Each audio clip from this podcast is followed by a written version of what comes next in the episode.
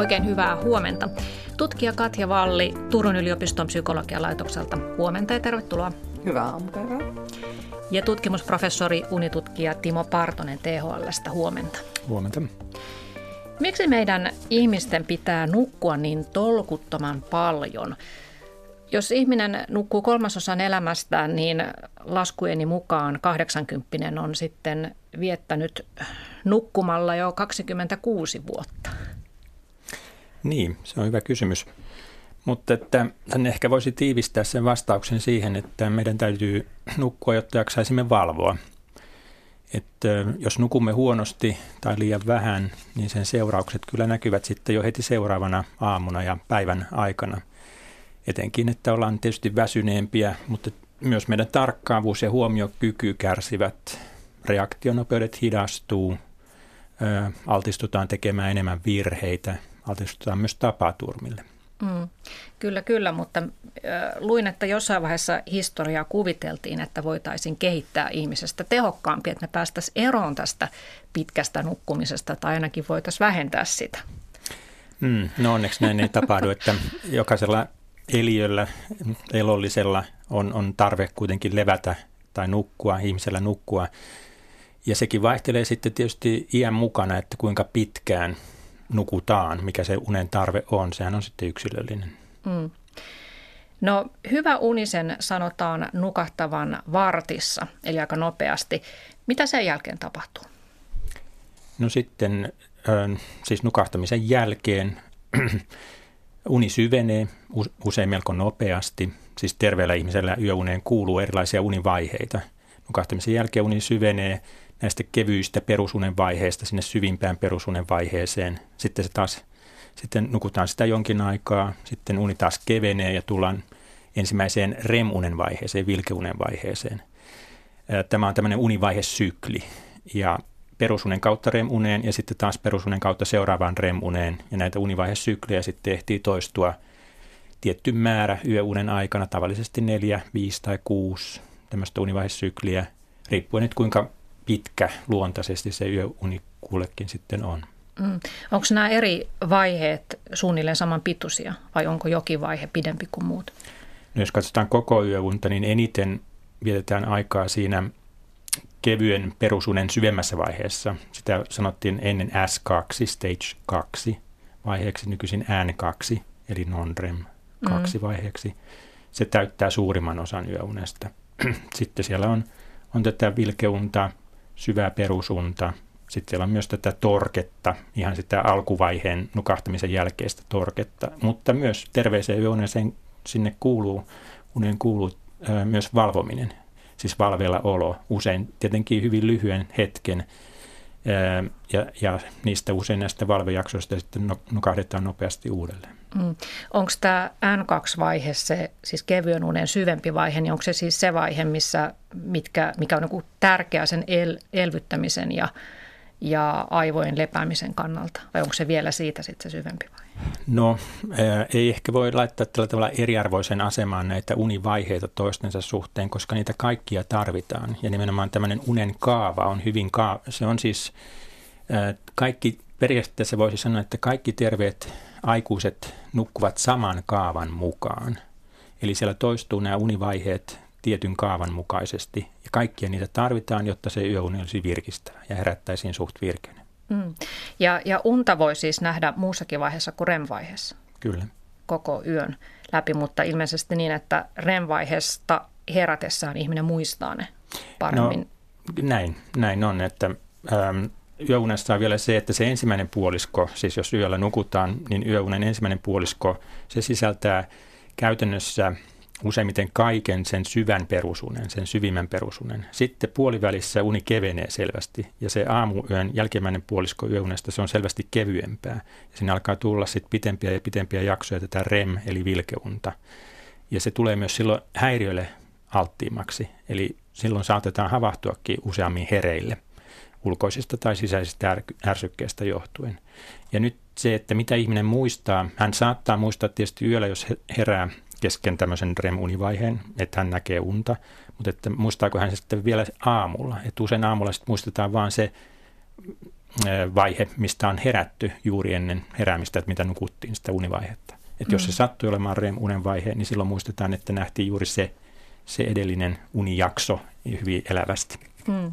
Ja nämä unen eri vaiheet, niin ne myös vähän vaihtelee eri iässä sitten, että minkä ikäinen ihminen on, eikö vaan? Jonkin verran vanhemmiten sitten aikuisella tätä syvintä perusunta on vähemmän, että sen määrä vähenee, mutta muut univaiheet tietysti siihen tilalle tulee sitten tätä kevyempää perusunta yleensä. Mm. Ja sitten tietysti sairastumisen myötä saattaa tulla suuriakin muutoksia, että miten paljon tiettyä univaihetta sitten yöuni pitää sisällään. Ja hyvät kuuntelijat, te voitte muuten osallistua tähän keskusteluun Yle Areenan kautta, kun etsitte sieltä tämän ohjelman Sari Valto, niin siellä on sitten linkki, että voitte lähettää esimerkiksi kysymyksiä nyt, jos teitä askarruttaa jokin näkemästänne unesta tai ylipäätään nukkumisesta. Katja Valli, näetkö sinä paljon unia? Kyllä mä edelleen aika hyvin muistan unia, mutta huomaa, että iän myötä, enkä nyt ole kuvasta vähän reilu nelikymppinen, niin, niin unien muistaminen heikentyy, jos niihin ei kiinnitä huomiota. Mm. Eikös tutkija yle niin kuin kiinnitä erityisesti huomiota? No tutkija jonkin verran kiinnittää huomiota omiin uninsa, mutta aika paljon myös muiden ihmisten uniin. Joo. Niin, puhutaan seuraavaksi unien näkemisen tarkoituksesta, että Voisi kuvitella, että, että koska tosiaan, jos kolmasosa menee nukkuessa ja unesta ö, osa on sitä, että nähdään ö, niitä unia, niin siihenkin kuluu jo monta vuotta elämästä, että, että tuota, näillä unilla olisi joku merkitys, koska siihen hupenee niin paljon aikaa. Onko Katja Valli nykytiede kovin kiinnostunut unista, nimenomaan siis unien näkemisestä? No pieni joukko on hyvinkin kiinnostunut unien näkemisestä ja siitä, että miksi niitä ylipäänsä nähdään, jos, joskin ehkä psykologiaa kokonaisuutena ajatellen, niin unitutkimus on aika pieni ja marginaalinen osa sitä. Mutta just toi mielenkiintoinen kysymys on se, että mehän ei edes tiedetä, kuinka pitkän ajan nukkumisajasta ihmiset näkee unia. Että jos me herätetään ihminen sieltä REM-univaiheesta, niin semmoinen 80-90 prosenttia herätyksistä johtaa siihen, että se ihminen kertoo nähneensä unta. Mutta myös näistä non-REM-unen syvimmistäkin vaiheista herätettäessä, niin 40-50 prosenttia herätyksistä johtaa uniraporttiin. Ja tietenkään kun me ei, me ei nähdä mistään mittarista, että milloin ihminen näkee unta ja milloin se ei näe unta, niin me pitää aina herättää se ihminen ja kysyä siltä, että näitkö sä unta vai et, jolla me itse asiassa häiritään sitä unen näköprosessia. Et jos nyt ajatellaan, että normi-ihminen nukkuu semmoinen 7,5-8 tuntia yössä, niin kuinka, kuinka paljon se itse asiassa tästä ajasta näkee unia? Me ei edes tiedetä tämmöistä perusasiaa. Et sitä ei voi siis aivokuvantamisella mitenkään päätellä, että ei mitä siellä tapahtuu. Ei, että se me tiedetään, että kun me herätetään ihmisiä sieltä alkuyöstä, niin ne unet on lyhyempiä, tai ainakin ne uniraportit on lyhyempiä, ja niissä on vähemmän tapahtumia. Ja mitä pidempään se ihminen nukkuu, niin sitä monimutkaisemmiksi ja rikkaammiksi ne unet tulee. Ja varsinkin ne REM-univaiheen unet, että ne kaikkein elävimmät, voimakkaimmat, emotionaalisimmat unet yleensä raportoidaan sieltä REM-univaiheista herättämisen jälkeen. Mä oon muuten aina ihmetellyt, että miten ihmiset saa unta siellä unilabrassa, jos heihin on kiinnitetty kaikkia piuhoja ja he tietävät, että heitä tarkkaillaan ja heitä tullaan herättämään yön aikana. Niin pitää olla aika lahjakas nukkuja, että saa siellä unta. Pitää olla joo, ja itse asiassa tutkijat aika usein jopa screenaa koehenkilöt etukäteen niin, että valitsee sinne ihmisiä, joilla on hyvä unenlaatu ja sen nukahtamistodennäköisyys on suurempi. Mm. No jos ajatellaan, että tämä nukkumisen tarkoitus on, niin kuin Timo Partonen sanoi tuossa alussa, että on se, että me oltaisiin virkeämpiä valveilla, jaksettaisiin valvoa, aivojen pitää saada latautua, niin luulisi, että olisi sitten tehokkaampaa, että me vaan sitten sammuisimme yöksi ja, ja lilluisimme jossakin tiedottomuudessa, mutta ihmiskeho kuitenkin ns. tuhlaa energiaa siihen, että keksii mielikuvituksellisia tarinoita, joita sitten unessa näemme, niin mitä mieltä, on, en tiedä, onko tämä nyt mielipidekysymys, toistaiseksi ei ehkä ihan vankkaa tutkimustietoa tästä ole, mutta mitä sä ajattelet Timo Partonen, että onko unilla jokin oma tarkoituksensa vai syntyvätkö ne vaan aivojen yöllisen toiminnan sivutuotteena? Niin näillä unikuvilla. no REM-univaiheet, joihin nyt liittyy siis nämä, usein nämä surrealistiset juonet ja värit ja ehkä äänetkin ja, ja hyvin vahva tunnelataus, ja joita ihmiset helpommin sitten palauttelevat unikuvina mieleensä, niin tämä REM-univaihehan löydettiin vasta 50-luvun alussa. Ja silloin tutkittiin hyvinkin paljon ja tarkkaan ihmisiä näissä unitutkimushuoneissa herätettiin eri univaiheista ja kysyttiin, että mitä, mitä he näkivät tai mitä heillä on kerrottavaa. Ja nämä tutkijat, jotka Remunen löysivät, äh, Kleitman ja Aserinski, niin tulivat itse siihen johtopäätökseen, että unikuvat, ne vaan ovat siis jatketta sille aivojen toiminnalle, joka on siis alkanut valveilla ollessa. Aivot eivät voi lopettaa toimintaansa yöksi, ei muukaan elimistö, vaan ne jatkavat sitten sitä omaa toimintaansa äh, omalla tavallaan myös unen aikana, ilman että niillä unikuvilla sinällään olisi mitään suurempaa merkitystä tai niitä pitäisi lähteä tulkitsemaan tietyllä tavalla.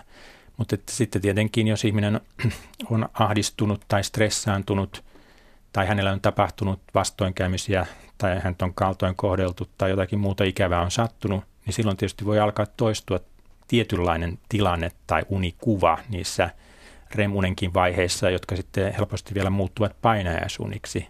Jos, jos tämmöinen unikuva on olemassa, niin tietysti siihen täytyy sitten kiinnittää mahdollisesti huomiota, kun hoitoa suunnitellaan.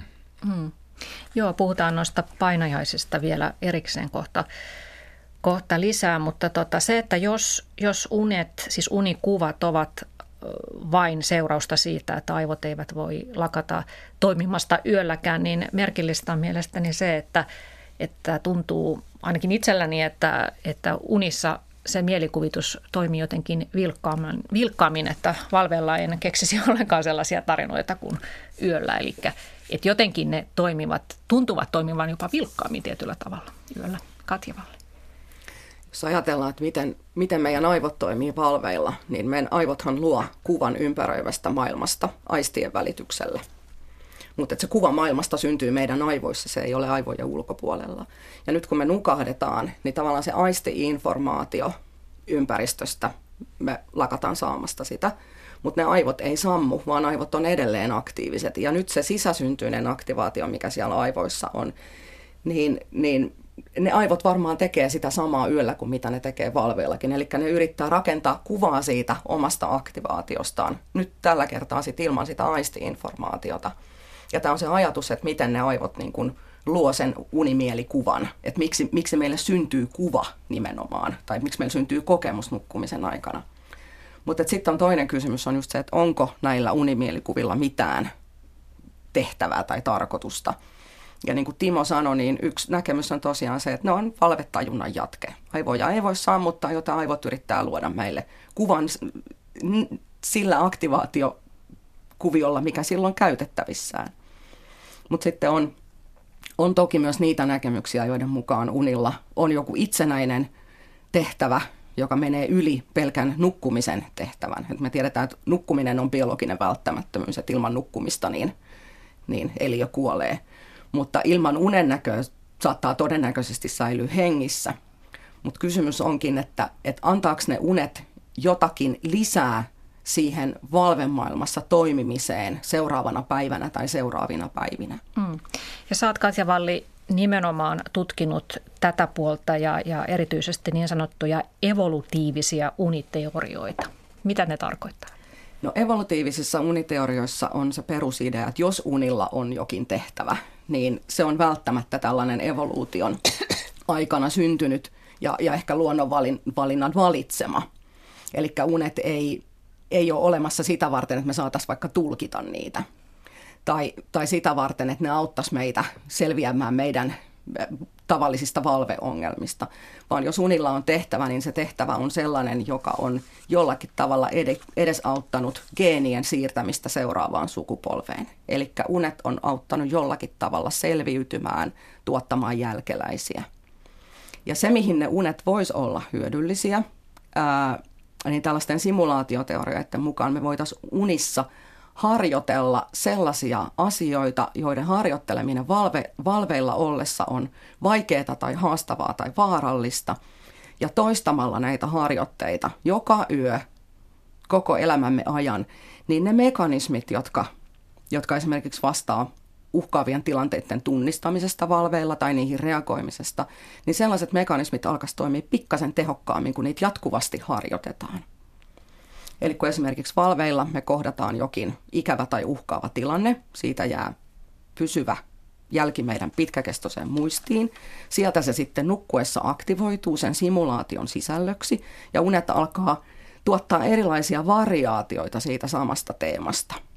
Ja tätä kautta ikään kuin valmentaa sen ihmisen aivoja toimimaan tehokkaammin, kun se kohtaa vastaavanlaisen tilanteen uudelleen valveilla. Hmm. Eli kysymys olisi tällaisesta niin kuin evoluution järjestämästä keinosta, että alun perin ihmisen on pitänyt kenties päivällä osata juosta pakoon leijonaa, mutta nyt tämä meidän ko- ko- valvella kohtaamat uhat on vähän erilaisia, että voi olla jotakin muuta vastoinkäymistä, mitä arjessa kohtaa. Joo, ja jos me katsotaan, mitä uhkatilanteet ihmisten unissa esiintyy, niin itse asiassa tämmöiset niin aggressiiviset pakotilanteet ja taka-ajot ja hyökkäyksen kohteeksi joutuminen on yllättävän yleisiä, kun ottaa huomioon, että harva meistä joutuu koskaan tällaisen tapahtuman kohteeksi. Toki me nähdään unta myös siitä, että kännykkä hajoaa tai hukkaa lompakon tai myöhästyy bussista. Eli tämmöisiä niin kuin nykyarjen uhkakuvia tentissä epäonnistuminen esimerkiksi opiskelijoilla on aika tyypillinen. Niin niitä tupsahtelee sinne uniin, mutta siellä on myös hyvin paljon sellaisia uhkia, joille me ei oikeastaan koskaan itse altistuta. Mm. Jotka on enemmän tämmöisiä, voisi ajatella, ihmisen alkuperäisympäristölle tyypillisempiä uhkia. Mm. E, mutta onko tällaiset ikävät unet, uhkaavat tilanteet unissa niin tavallisempia kuin sitten, että olisi joku ihan leppoisa, jopa onnellinen tilanne? No on meillä onnellisiakin unia, mutta jos pyydetään ihmisiä pitämään unipäiväkirjaa systemaattisesti, eli yritetään saada mahdollisimman kattava otos ihmisen erilaisista unista, niin näyttää siltä, että kyllä ne ikävät ja negatiiviset asiat on siellä yliedustettuna – verrattuna tämmöisiin iloisiin ja positiivisiin asioihin. Et unissa on yllättävänkin paljon tämmöisiä pieniä epäonnistumisia ja sitten myös ihan hengenvaarallisia uhkatilanteita, hengenvaarallisia, jos ne tapahtuisi valveilla ollessa. Paljon enemmän negatiivisia emootioita kuin positiivisia mm, mm. emootioita ja Joo, ja sitten usein kuulee, että jos ihminen on vaikka lapsuudessaan kokenut, että on hukkumassa hukkumaisillaan, niin saattaa nähdä loppuelämänsä hukkumisunia, mutta sitten taas ei näe jostakin elämänsä onnellisesta hetkestä välttämättä toistuvia unia. Mitä sä Timo Partanen ajattelet tästä evolutiivisesta teoriasta, että kysymys olisikin vain siitä, että me unessa harjoittelemme taitoja, joita tarvitsemme sitten valveilla? Mm, niin, se on yksi näkökulma tietysti unen sisältöihin, mutta tietysti tässäkin on hyvä muistaa se, että, että tuota stressaantunut ihminen tai masentunut tai ahdistunut ihminen, niin se olotila, mikä hänellä on, niin häiritsee helposti unta, tekee siitä kevyempää ja katkonaistaa sitä ja luo enemmän näitä mahdollisuuksia. Sitten myös havahtuu hereille esimerkiksi kesken tämmöisen remunen, että asen, esimerkiksi ahdistuksessa tai masennuksessa uneen tulee lisää nimenomaan remunivaiheita.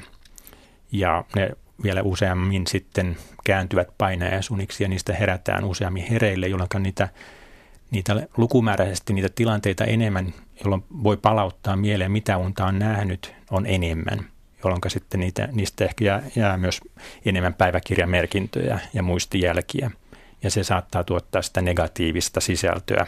Näyttää siltä, että unet on usein, useammin negatiivisia kuin positiivisia sisällöltään. Mm. Tai miksi unissa ylipäätään usein on niin vahva tunnelataus? Että niissä koetaan tosi voimakkaita asioita. No tähän saattaa ihan liittyä esimerkiksi se, että mitkä osat aivoista on aktiivisimpia eri univaiheissa. Että jos me katsotaan REM-unta, missä tosiaan ne kaikkein niin kuin elävimmät ja vilkkaimmat unet nyt keskimäärin nähdään – niin aivojen tunnekeskukset, limpinen järjestelmä ja amygdala, jotka on aktiivisia silloin, kun me koetaan tunteita, varsinkin negatiivisia tunteita valveilla, niin ne on hyvin aktiiviset REM-unen aikana. Eli saattaa liittyä siihen, että unissa esiintyy voimakkaita tunnetiloja. Sitten taas toisaalta niin meillä on myös tämmöinen jarrusysteemi, meillä on etuaivokuorella, jossa näitä emootioita säädellään – Ja tämä etuaivokuori on taas äh, niin kuin aivojen etumainen osa niin remunen aikana, niin se on paljon vähemmän aktiivinen kuin mitä se on valveilla. Eli tavallaan meidän emotiosysteemit on täydessä vauhdissa, mutta se meidän jarrusysteemi ei näytä oikein toimivan, eli se meidän emotioiden säätely ei ehkä toimi niin kuin tai nukkumisen aikana samalla tavalla kuin valveilla. Hmm, tämä on mielenkiintoista. Voisiko tämäkin olla sitten jotain tämmöistä uhkasimulaatiota, tai siis tavallaan, että harjoittelemme tunteiden hallintaa tai tai ehkä uhkasimulaatiolle oleellista on se, että ensinnäkin silloin, kun me nähdään unta, niin mehän ei tajuta, että me nähdään unta. Me mm. kuvitellaan, että tämä tapahtuu oikeasti. Ei me ymmärretä, että me nukutaan omassa sängyssä ja hallusinoidaan. Mikä tarkoittaa siis sitä, että se ihminen ottaa sen unessa tapahtuvan uhkatilanteen todesta ja tekee mahdollisimman paljon selvitäkseen siitä tai estääkseen sen tapahtumisen. Ja se, että myöskin ne emotiot, jotka liittyy siihen uhkatilanteeseen, niin ne koetaan voimakkaina ja, ja todellisina. Että me ei, ei esimerkiksi kuvitella, ahaa, no nyt mua ajaa takaa karhu, että no ei se mitään, tämä on vaan unta, että ei mun tätä tarvitse todesta ottaa. Että ehkä ne voimakkaat emotiot ja se niiden realistisuus liittyy juuri siihen, että niiden simulaatioiden pitää olla uskottavia, jotta se harjoittelu on realistista. Mm. Eikä me ymmärretä edes, että me harjoitellaan jotain. Oon itse nähnyt usein sellaista toistuvaa tilannetta, vähän eri variaatioita, mutta että tapahtuu joku katastrofi ja mun pitää soittaa siis kännykällä hätänumeroot. Mä millään osu siis niihin oikeisiin numeroihin, että aina menee joku pieleen siihen siinä soittamisessa ja sit, tai tulee joku, aina koko ajan joku este, joka estää mua toimimasta. Että se on tämmöinen tahmea, tahmea olotila. Tuo on kuullut, että muillakin on tämän tyylistä. Joo, tämä näyttää olevan tämmöinen moderni uhkatilanne. en saa soitettua apua paikalle. Kännykästä loppuu akku. Mutta tota, sä, Timo Partonen, otit noin painaiset tuossa esille, että silloin ehkä kannattaa jo vähän miettiä, että jos näkee toistuvaa painajaista, että siinä jotakin jotakin se uni sitten kertoo, että, että päiväsaikaan saattaa olla jotakin ongelmia nythän oli teillä THL tämä iso, iso terveystutkimus, missä kysyttiin myös suomalaisten unitottumuksia, niin painajaisistakin oli kysymys, eikö vaan niin? Kuinka paljon ihmiset näkevät painajaisia? Painajaisten näkeminen silloin tällöin on tietysti ihan normaalia ja hyvinkin yleistä, mutta tietysti sitten usein toistuessaan usein kertoo siitä, että, että ihminen on stressaantunut tai – tai tuota, ahdistunut tai masentunut tai muuten psyykkisesti huonovointinen. Nyt näitä FinTerveyden, joka on tämä viimeisin väestön, aikuisväestön terveydentila-tutkimus Suomessa viime vuodelta, niin näitä kaikkia unikysymyksiä ei ole vielä ehditty analysoida tarkkaan. Että oikeastaan me ollaan ehditty katsoa sieltä se, kuinka moni sanoo, ettei nuku riittävästi. Ja näiden ihmisten osuus näyttää kasvavan – sekä naisissa että miehissä. 2010-luvun aikana on, on tapahtunut selvää kasvua ja syy siihen, ettei nuku riittävästi, voi selittyä tietysti sillä, että ei saa nukkua, että jokin velvoite ehkä kieltää, estää nukkumasta niin paljon kuin haluaisi, tai sitten ei ehdi tai halua nukkua, tai sitten siellä on myös tietenkin nämä, jotka kärsivät painajasuunnista tai unettomuudesta. Mm. Mä jostain aikaisemmasta tutkimuksesta otin tällaisen tiedon, että 5 prosenttia suomalaisista aikuisista näkee painajaisia useammin kuin kerran kuussa. Mm-hmm. Ja 45 prosenttia sitten kerran kuussa, että aika yleistä on, itse asiassa. On hyvin yleistä, että, mutta myös nämä psyykkiset ongelmat, jotka sitten usein siellä painajaisten taustalla ovat, niin ovat yleisiä. Mm. Meillä on tosiaan sellainen 3-5 prosenttia väestöstä, jotka näkee painajaisia usein jopa viikoittain tai useammin. Mutta se, että näkee painajaisia paljon, ei välttämättä tarkoita vielä sitä, että kärsii painajaisista. Eli siis, että nämä painajaiset aiheuttaa ahdistusta tai, tai niillä on seurauksia sen ihmisen hyvinvoinnille. Ja, ja itse asiassa sitten kun katsotaan masennusta, unettomuutta, ahdistuneisuutta, niin ne myös linkittyy painajaisiin. Eli ihmisillä, joilla on masentuneisuutta, niin on todennäköisesti myös enemmän painajaisia. Mutta erityisesti ihmisillä, jotka kokee nämä painajaiset häiritsevinä, niin, niin tämä liittyy tällaiseen niin kuin muihinkin psykologisiin huonosti voin, muuhunkin huonoon ä, psykologiseen vointiin. Hmm. Ei välttämättä se, että niitä painajaisia on paljon, vaan se, että niistä kärsii. Hmm. No mitä pitäisi tehdä sitten, jos näkee toistuvasti painajaista, niin pitääkö miettiä niiden unien tapahtumia vai ylipäätään sitä, että joku, joku hiertää? No tosiaan voisi ensimmäisenä ihan lähteä miettimään sitä, että, että liittyykö nämä johonkin tiettyihin asioihin mun elämässä ihan suoraan vai, vai onko nämä niin kuin jotenkin täysin käsittämättömiä, että mistä nämä tulee? Tai onko elämässä jotain sellaisia asioita, joita halusi muuttaa? Esimerkiksi onko stressaantunut, onko uneton, onko työpaineita, onko joku raskas elämäntilanne, menetys, avioero.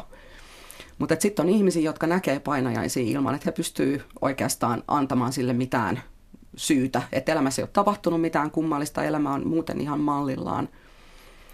Ja jos painajaisista kärsii, siis että jos ne aiheuttaa niin kuin haittaa, niin, niin silloin niistä olisi ehkä hyvä mennä juttelemaan jonkun kanssa. Et on olemassa ihan tämmöisiä psykoterapeuttisia menetelmiä hoitaa painajaisia, joilla pystytään sitten vähentämään sitä painajaisten määrää ja niiden sitä aiheuttamaa haittaa. Puhumme siis unien näkemisen merkityksestä ja nukkumisesta ja tässä oli äsken äänessä tutkija Katja Valli Turun yliopistosta ja lisäksi täällä on tutkimusprofessori Timo Partonen THLstä. Puhutaan kohta lisää unien viesteistä, jos niitä, niitä haluaa siellä nähdä, mutta tähän väliin voitaisiin nostaa kysymys tietoisuudesta, eli mitä voimme tai mitä tutkijat voivat päätellä, minkälainen on ihmisen tietoisuus nimenomaan unitutkimuksen kautta. Mitä te sanotte, että mitä tietoisuudelle tapahtuu, kun ihminen nukahtaa? Että tämä on mielestäni jännä, jännä ristiriita, että jos ajatellaan, että se tietoisuus sijaitsee siellä aivokuoressa, joka on aktiivinen silloin, kun me ollaan valvella ja ajatellaan rationaalisesti. Se on poissa pelistä, mutta sitten kuitenkin unessa me ää, olemme hyvinkin tietoisia. Tosin ehkä emme samalla tavalla kuin valveilla, mutta se tietoisuus toimii kuitenkin myös silloin, kun se aktiivinen rationaalinen ajattelu on pois päältä. No ihan koko meidän aivokuori ei, ei ole pois päältä nukkuessa, että, että siellä on tiettyjä osia, jotka on vähemmän aktiivisia kuin valveilla, mutta ne toimii kuitenkin. Ja sitten on alueita, jotka on itse asiassa enemmän aktiivisia kuin valveilla. Et esimerkiksi REM-unen aikana, milloin se unen näkö on vilkkailta, niin meidän motorinen aivokuori on hyvin aktiivinen. Yleensä aktiivisempi kuin hereillä, kun me oikeasti liikutaan. Mikä on aika mielenkiintoista, koska unissahan esiintyy paljon liikettä. Ja se, mitä sitten näyttää tapahtuvan, on se, että, että aivot luo sen liikkeen, mutta sitten samaan aikaan ehkäistään niiden liikekäskyjen eteneminen lihaksistoon asti niin, että ihminen ei remunen aikana kykene toteuttamaan näitä liikkeitä. Mm. Ja tosiaankin se aivojen etuosa on ehkä pikkasen vähemmän aktiivinen remunessa kuin valveilla, eli semmoinen rationaalinen, looginen ajattelu ei ihan samalla tavalla toimi kuin valveilla. Ja unissahan esimerkiksi assosiaatiot on laajempia, miten asioita linkitetään yhteen. Unien muistiin painaminen ei oikein onnistu, kun tavara ei siirry siitä lyhytkestoisesta muistista pitkäkestoiseen muistiin. Et kyllä aivot toimii jonkin verran eri tavalla, mutta se mikä mun mielestä on mielenkiintoisinta tietoisuudessa tai tajunnassa nukkumisen aikana on se, että onko mahdollista, että tajunta sammuu kokonaan jossain vaiheessa nukkumista. Kun me herätellään ihmisiä ja kysytään näitkö unta tai et, niin sieltä syvimmän unen vaiheesta, niin ehkä noin puolet sanoo, että en muista yhtään mitään. Ihan oli pimeätä ja blankkoa. REM-unessa sitten huomattavasti vähemmän on tämmöisiä pimeitä herätyksiä. Ja kun me ollaan valveilla, niin meillä on aina kokemuksia. Mutta jos on mahdollista, että nukkuessa meidän tajunta sammuu, niin silloin tutkimalla unen näköä tai unen näön kautta aivojen aktivaatiota, silloin kun ihminen muistaa nähneensä unta ja silloin kun ihminen ei muista nähneensä unta, niin me voitaisiin ehkä päästä käsiksi tämmöisiin syvempiin neurotieteen ja filosofian kysymyksiin kuin esimerkiksi se, että miten aivot luo tajunnan. Mitkä aivojen osat pitää olla aktiivisia, millä tavalla niiden pitää toimia yhteistyössä, jotta meille ylipäänsä syntyy kokemus mistään. Mm. Ja tätähän me ei voida tutkia silloin, kun ihminen on valveilla, koska valveilla tajunta on terveellä ihmisellä aina läsnä. Mm. Onko unessa oleminen ja nukutuksessa, siis anestesian alla oleminen, niin tuota sama, sama asia aivoille? No ne ei tietenkään ole ihan sama asia, koska toinen tila on tämmöinen luonnollisesti tapahtuva ja toinen on, on erilaisin lääkkein aiheutettu. Mutta siis tämän tietoisuuden ymmärtämisen kannalta?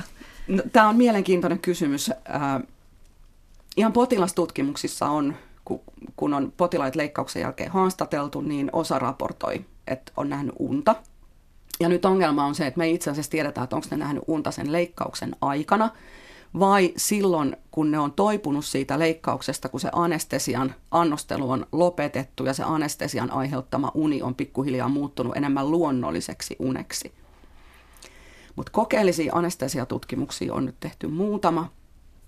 Ja ää, esimerkiksi meidän yhdessä tutkimuksessa niin me annosteltiin eri nukutusaineita siihen pisteeseen asti, että se koehenkilö menetti reagointikykynsä. Eli se ei enää reagoinut pyyntöön puristaa kättä ja sitten me jatkettiin sen anestesia-aineen annostelua samalla annostuksella ja yritettiin herättää se koehenkilö. Ja ne, jotka me saatiin hereille, niin hyvin suuri osa heistä raportoi unennäköä. Enimmäkseen tällaista ää, aika staattista, yksinkertaista unennäköä, ei mitään. Oli siellä muutamia tämmöisiä hyvin pitkiä omituisia kertomuksia, mutta näyttää siltä, että ne anestesia-aineet vaikka se reagoivuus menee, niin se tajunta ei välttämättä heti sammukkaan. Ei ainakaan mm. pienemmillä annoksilla. Joo, eli on olemassa joku tämmöinen alempi tasoinen tietoisuus. Tai sellainen tietoisuus, minkä aivot luo ihan itse ja mikä ei ole yhteydessä ulkomaailmaan. Eli että esimerkiksi koehenkilö ei, ei kuule tai ei, ei reagoi käskyihin ulkomaailmasta, mutta silti heillä voi samanaikaisesti olla joku hyvinkin niin monimutkainen tajunnallinen kokemus meneillään. Ihan samalla tavalla kuin nukkuvallakin ihmisellä. Mm. Onko tämä nyt sama ilmiö, mistä sitten esimerkiksi nämä kuolemanrajakokemuksen kokeneet ovat kertoneet? Että he ovat siis ulkoisesti mitattuna, jopa sydän on ollut pysähtynyt ja, ja, ja tuota, taju, tajuttomia, mutta silti he kertovat kokeneensa ihmeellisiä näkyjä. No ehkä sekään ei ole ihan suoraan nukkumiseen tai, tai anestesiauneen verrattavaa, koska siinähän – kuolemanrajakokemuksessa, mitä tapahtuu, niin on se, että verenkierto aivoihin loppuu sydämen pysähtyessä. Ne aivojen hermosoluthan ei kuole välittömästi. Et menee minuutteja ennen kuin kun aivosolut vaurioituu pysyvästi. Ja tämän muutaman minuutin aikana ää, ne aivosolut alkaa kärsiä hapen puutteesta, ne alkaa vapauttaa endorfiineja, ää, ja itse asiassa aivoissa, mitä on, on äh, taisi olla hiiritutkimus, mitattiin aivojen toimintaa sydänpysähdyksen jälkeen. Siellä oli tämmöistä hyvin synkronoitunutta, vilkasta toimintaa, joka hiukan muistutti valvetilaa. Eli ajatellaan, että nämä kuolemarajakokemukset syntyy silloin, kun ne kuolevat hermosolut äh, toimii aktiivisesti, vapauttaa endorfiineja, aiheuttaa hyvän olon tunteen, aiheuttaa ehkä tämmöisen tunnelin näön, tunnelin läpikulkemisen kirkasta valoa kohden. Mm. Eli tällä perusteella voisi sitten ajatella, että se ihmisen tietoisuus ei ole mitään mystistä, vaan se on kyllä hyvin, hyvin biologinen juttu. Se on täysin sidok... No, en tiedä, onko tämä mielipidekysymys, mutta, mutta mielestäni se on täysin sidoksissa aivoihin ja aivojen toimintaan, että kun aivojen toiminta loppuu, niin myös tietoisuus katoaa. Mm. No mitä sä Timo Partonen ajattelet, kun otit tuossa esille, että REM-unikin on vasta ns. keksitty 50-luvulla, eli periaatteessa on paljon avoimia kysymyksiä. Ollaan, ollaan tota, no, onko se nyt vähän vai paljon se, että 50-luvulta lähtien näitä asioita tutkittu, mutta mitä sä toivoisit, että tiede seuraavaksi selittäisi ja selvittäisi tietoisuudesta ja unesta? Ja mitkä on semmoista isompia aukkoja hmm. tässä meidän tietämyksessä? No nythän on tietysti kiinnostuttu unesta ja nukkumisesta enemmän ja enemmän myös näiden sisäisten kellojen toiminnan kautta, koska unessa on yksi osa, joka on, on suoraan tämän niin sanotun sisäisen kellon säätelyn alaista ja se on nimenomaan tämä REM-univaihe, koska sisäinen kello, siis joukko hermosoluja hypotalamus nimisellä aivoalueella sen etuosassa suprakiasmattisessa tumakkeessa – luoten sisäisen kellon rytmittää siis ihmisen elimistön toimintoja käytännössä kaikkea. Myös luo tämmöisen univalverytmin, eli luo tämmöisen aikataulun, jolloin meillä on, on mahdollisuus nukkua helposti, nukahtaa helposti ja nukkua se oman pituinen yöuni ja siitä havahtua sitten virkistyneenä hereille. Se on tämän sisäisen kellon toiminnan säätelemää ja nimenomaan se sisäinen kello sitten päästää aina tietyin väliajoin tätä REM-univaihetta sinne univaiheiden joukkoon ja toistaa sen yöunen kaavan.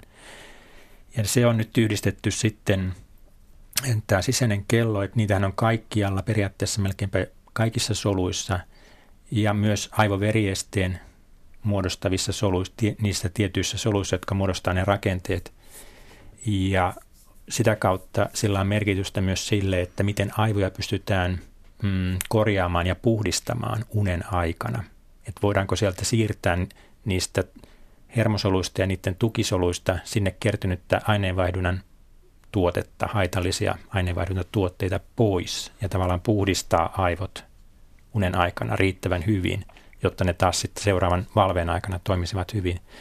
Että tämmöinen niin kuin fysiologinen ö, porautuminen siihen unen mahdolliseen tehtävään on, on nyt suuren kiinnostuksen kohteena. Mutta miten se liittyy tietoisuuteen, niin se on sitten tietysti taas toinen näkökulma asiaan. Mm. Joo, liittyykö tämä sisäinen kello myös siihen ihmisen, että jollakin on hyvin tarkka niin kuin ajan taju sekä valveilla että unessa, että kun heidät herätetään, niin he tietävät välittömästi, mitä kello on, vaikka olisivat juuri heränneet kesken unen. No joo, kyllä ihmisissä, ihmisissä on siis toki vaihtelua yksilöllisesti, että miten tarkasti pystyy palauttamaan milloin tahansa sitä kysyttäessä, että mitä kello on. Mutta siis myös tämmöinen sisäinen herätyskello ilmeisesti on olemassa.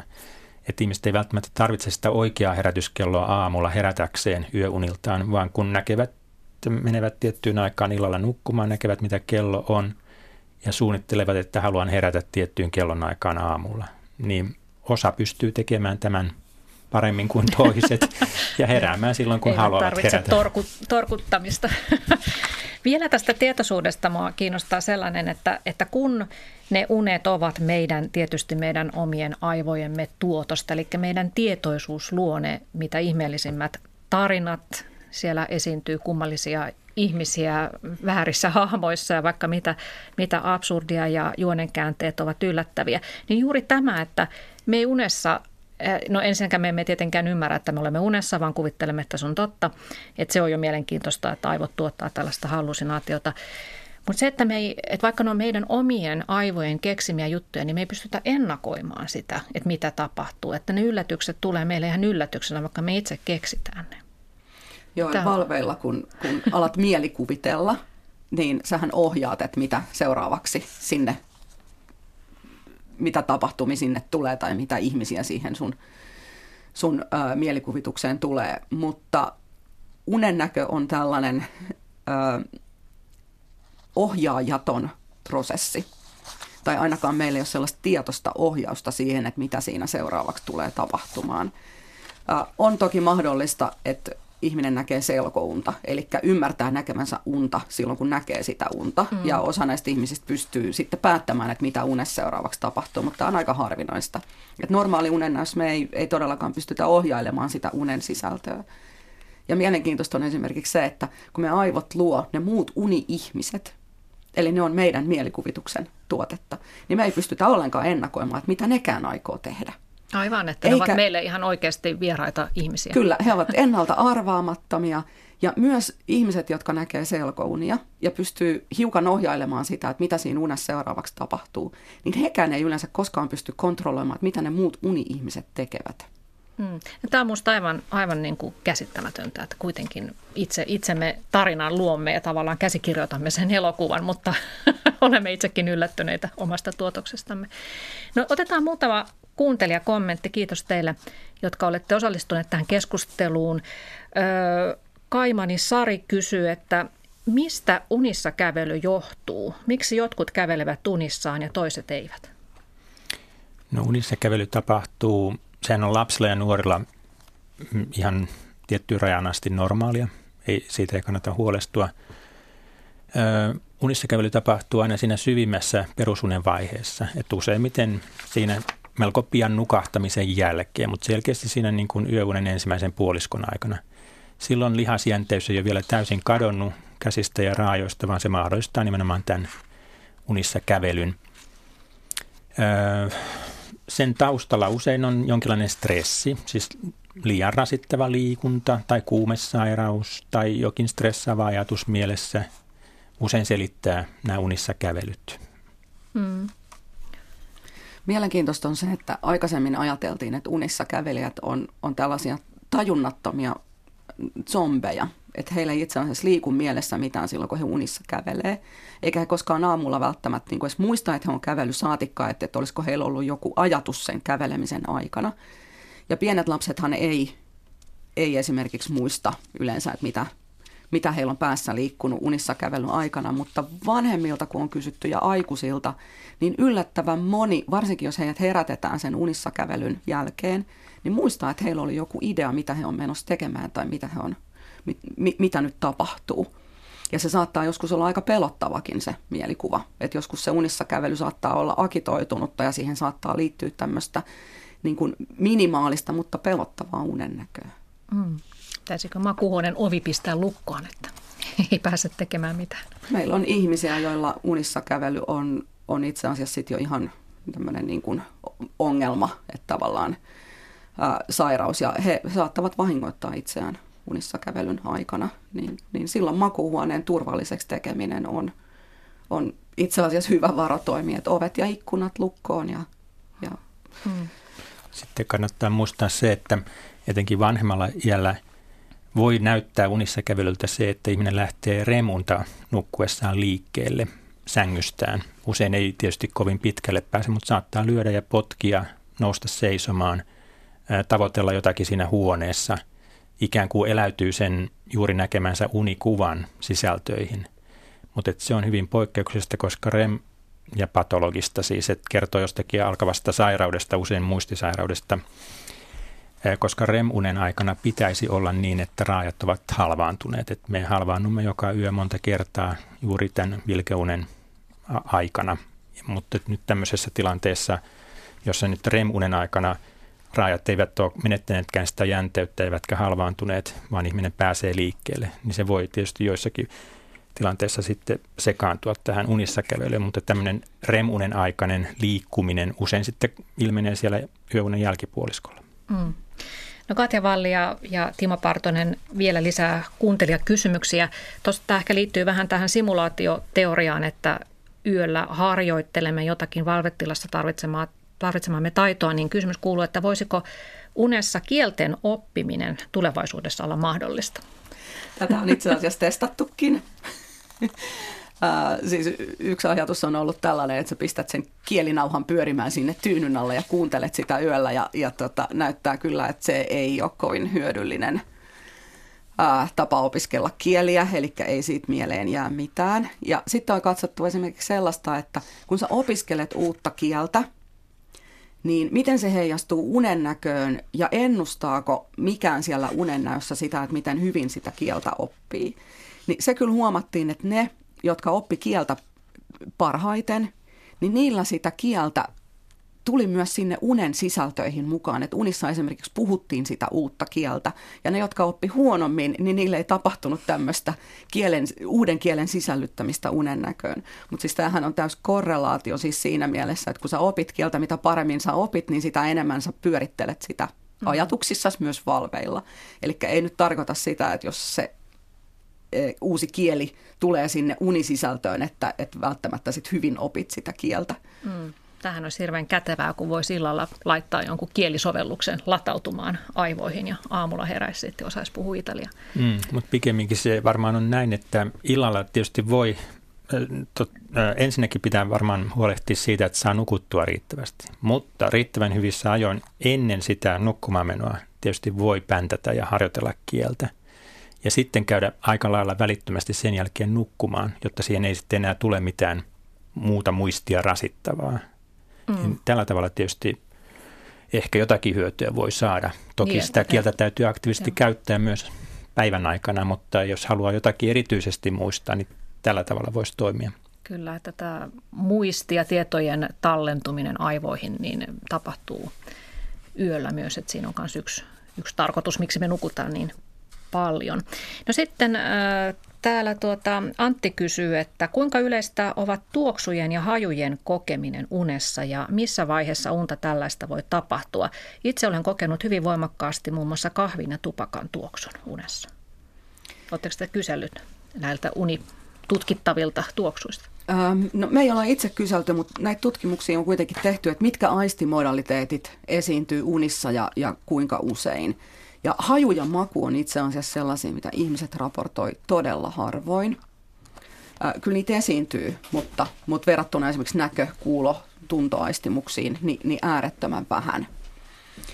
Ja äh, saattaa olla, että jos, jos tuntuu siltä, että se haju ei ole pelkästään siellä unen näössä, vaan, vaan se tuoksu on esimerkiksi, kun havahtuu siitä unen näöstä. Mä tiedän esimerkiksi jollakin migreenipotilailla saattaa olla tämmöisiä niin kuin tuoksuhallusinaatioita, ihan siis hereillä tai nukkuessa jotka ennakoi sitä kohtauksen tulemista. Ja ne saattaa ehkä joskus jopa sekoittua tämmöisen, että onko se tuoksu ainoastaan siellä unisisällössä vai onko se läsnä myös, kun havahtuu.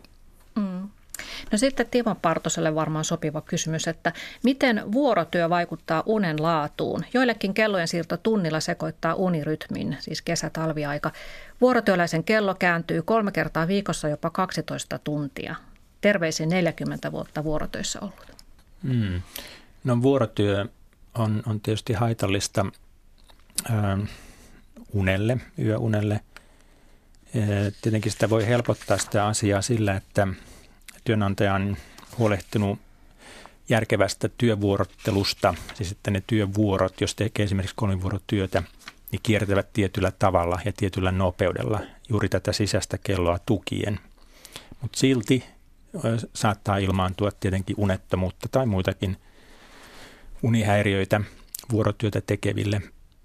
Että se on epäfysiologinen aika, jos näin voi sanoa, ihmiselle kuitenkin olla esimerkiksi yöllä töissä, mutta jotkut sitä tietysti joutuvat tai haluavatkin tehdä. Mutta se usein näkyy sitten siinä huonompana nukkumisena, mm. valitettavasti. Joo. No sitten täällä kuuntelija äh, tuhahtaa, että ette kai te nyt voi olla niin puritaanisia, että sana seksuaalisuus puuttuu käsitteistöstänne. Ovatko tietonne Freudista ja psykoanalyyttisestä uniteoriasta täysin olemattomia? Eivät varmaankaan me nyt ole vaan ehtineet vielä Freudiin. Yhtäkään unikeskustelua ei voi käydä ilman, että sana Freud mainitaan. Niin, otetaan nyt seuraavaksi lyhyesti näistä unien viesteistä ja symboliikasta. Freudhan oli varma siitä, että unissa nähdyt asiat aina symboloivat jotakin ja useimmiten nimenomaan seksuaalisuuteen liittyviä asioita. Nykyään käsittääkseni tutkijat eivät varmuudella sano mitään näistä symboleista, mutta mitä Katja Valli ja Timo Partonen olette mieltä siitä, että, että jos ajatellaan tällä niin kuin psykologisesta ja psykoanalyyttisesta näkökulmasta, että onko teidän mielestänne unilla viestejä, joita kannattaisi kuunnella, siis lähteä käytännössä tulkitsemaan niitä omia unikuvia? No jos mä aloitan, niin tämmöinen symbolinen unien tulkinta, eli siis etsitään sieltä jotakin tiettyjä esineitä tai, tai mielikuvia ja ajatellaan, että ne aina tarkoittaisi jotakin muuta kuin mitä ne oikeasti on ja että ne tarkoittaisi vielä samaa kaikille ihmisille, että esimerkiksi käärme olisi fallosymboli ja näin, niin No ensinnäkään t- tätä ei voida tieteellisesti todistaa. Ja, ja vähän tämmöinen unien symbolinen tulkinta on, on kieltämättä jäänyt tämmöiseksi äh, viihdykkeeksi.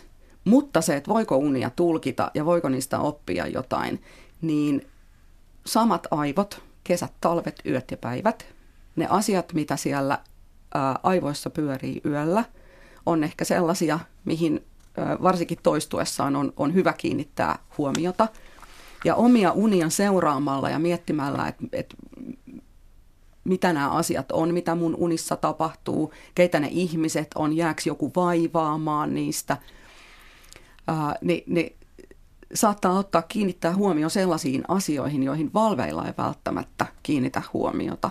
Eli tätä kautta niin kun unet voi, voi tietyllä tavalla lisätä itsetuntemusta ja jokainen ihminen on ehdottomasti omien uniensa paras tulkitsija, koska jokainen ihminen tuntee itsensä parhaiten. Että mm. Mä en esimerkiksi sun unia en ollenkaan uskaltaisi lähteä miettimään, että mitä ne, mitä ne sulle tarkoittaa. Niin. No onko sitten vaara, että, että ihminen alkaa tulkita vähän liikaakin niitä omia uniaan, että lähtee jopa tekemään isoja elämänratkaisuja, koska unessa nyt vaan tällainen asia hänelle sanottiin? Mites Timo, sä et ilmeisesti ainakaan ole tehnyt elämänratkaisuja unien perusteella? Niin, no kuten Katja sanoi, niin, niin tuota, mm, juuri näin, että, että ne on hyvin yksilöllisiä asioita. Tämä Freudhan nyt sikäli ehkä aloitti tämmöisen systemaattisemman unien sisältöjen tarkastelun ja sen takia edelleen on, on suosiossa tämän tapainen lähestyminen unikuviin, mutta että niitä voi käyttää itsetuntemuksen lisäämiseksi – Kyllä, koska samat asiat tosiaan askat, askarruttavat aivoja sekä valveilla että, että unen aikana. Ja unen aikana nimenomaan tämmöiset estot ovat siitä ajatteluprosessista poissa tai ainakin vähemmällä. Että estottomammin tulee niitä samoja asioita sitten esille unikuvissa kuin mitä valveilla ollessa ajatellessa. Mm. No pitäisikö sitten olla huolissaan, jos ei kerta kaikkiaan koe näkevänsä yhtäkään unta koskaan? sitä vaan painaa pään tyynyyn ja aamulla herää, kun herätyskello soi. Kyse on lähinnä siitä, että milloin herää, että juuri se, että ei, ei ehkä satu heräämään tämän kiivaimman unen näkövaiheen, tämän REM-univaiheen aikana aamusta.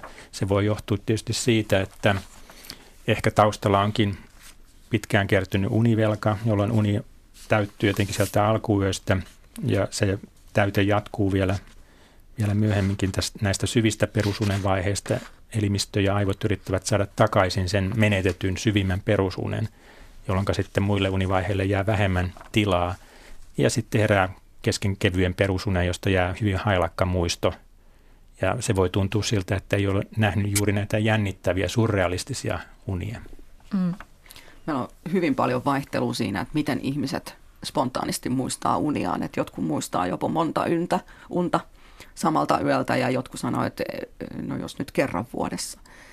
Ja tota, sitten kun on herätelty ihmisiä unilabrassa, sellaisiakin ihmisiä, jotka sanoivat, että he ei ole ikinä muistanut ainuttakaan unta, ei edes lapsuudessaan, niin useimmiten nämäkin ihmiset muistaa jotakin, kun heidät herättää sieltä remuunivaiheesta. Mutta ei aina. Että semmoinen ehkä 0,3 prosenttia ihmisistä on sellaisia, jotka ei muista edes siellä laboratoriossa herätettäessä. Mm. Mutta se, mikä parhaiten linkittyy unien muistamiseen, on se oma kiinnostus unia kohtaan, se asenne unia kohtaan. Että niin kauan kun sä oot kiinnostunut omista unista, sä kiinnität niihin huomiota, niin sitä helpommin niitä muistaa. Mm. Eli unien näkö, näkemistä, muistamista voi myös ikään kuin harjoitella. Joo, ja sitten vielä, jos palaan tuohon tietoisuuteen tai siihen, että mikä osa meidän aivoista nyt sitten onkaan toiminnassa silloin, kun me ollaan tavallaan tiedottomia, että ei reagoida ympäristöön, niin se unohtui tuossa vielä ottaa esille, että, tota, että usein, tai siis ilmeisesti kuitenkin, kuten Unilabrassakin tutkitte ihmisiä, niin huomaatte, että myös heidän raajat saattavat liikkua, vaikka muuten, muuten tuota noin, niin aivoissa ei, ei tapahdu valvella olon kaltaista toimintaa. Mutta sitten, että et näkee unta vaikka siitä, että hoippuu kallion reunalla, niin todellisuudessa esimerkiksi jalka on saattanut tulla peiton ulkopuolelle. Että on joku tämmöinen yhteys siis siihen, että keho reagoi, että tuntee raajassaan jotakin kylmää ja, ja, ja tota, ei ole tukea sillä jalalla ja sitten se muodostuukin sen unikuvaksi. Meidän aivothan pitää tarkkaan vahtia siitä, että mitä ympäristössä tapahtuu nukkuessa. Useimmiten tieto mitä näistä ympäristön tapahtumista, niin, niin ei pääse ikään kuin tajuntaan, että se ei tule unisisältöihin. Mutta joskus tällaista inkorporaatio tapahtuu. Esimerkiksi juuri se, että joku kylmä, ää, kylmän tuntemus raajassa saattaa liittyä uneen, jos näkee, että kävelee lumihangessa paljain jaloin. Tai esimerkiksi herätyskellon pirinä, ää, niin näkee unta siitä, että tulee palohälytys. Eli kyllä meidän aivot ikään kuin linkittää sitä kehon tilaa ja ympäristön tapahtumia myös sinne unen näköön. Joo, me tarvittaisiin jatko-osa tälle keskustelulle, koska aika loppu olisi vielä ollut paljon, paljon puhuttavaa. Kiitoksia Katja Valli ja Timo Partonen vierailusta tänne Yle Radio yhdessä ja oikein hyviä unia, hyvät kuuntelijat ensi yönä.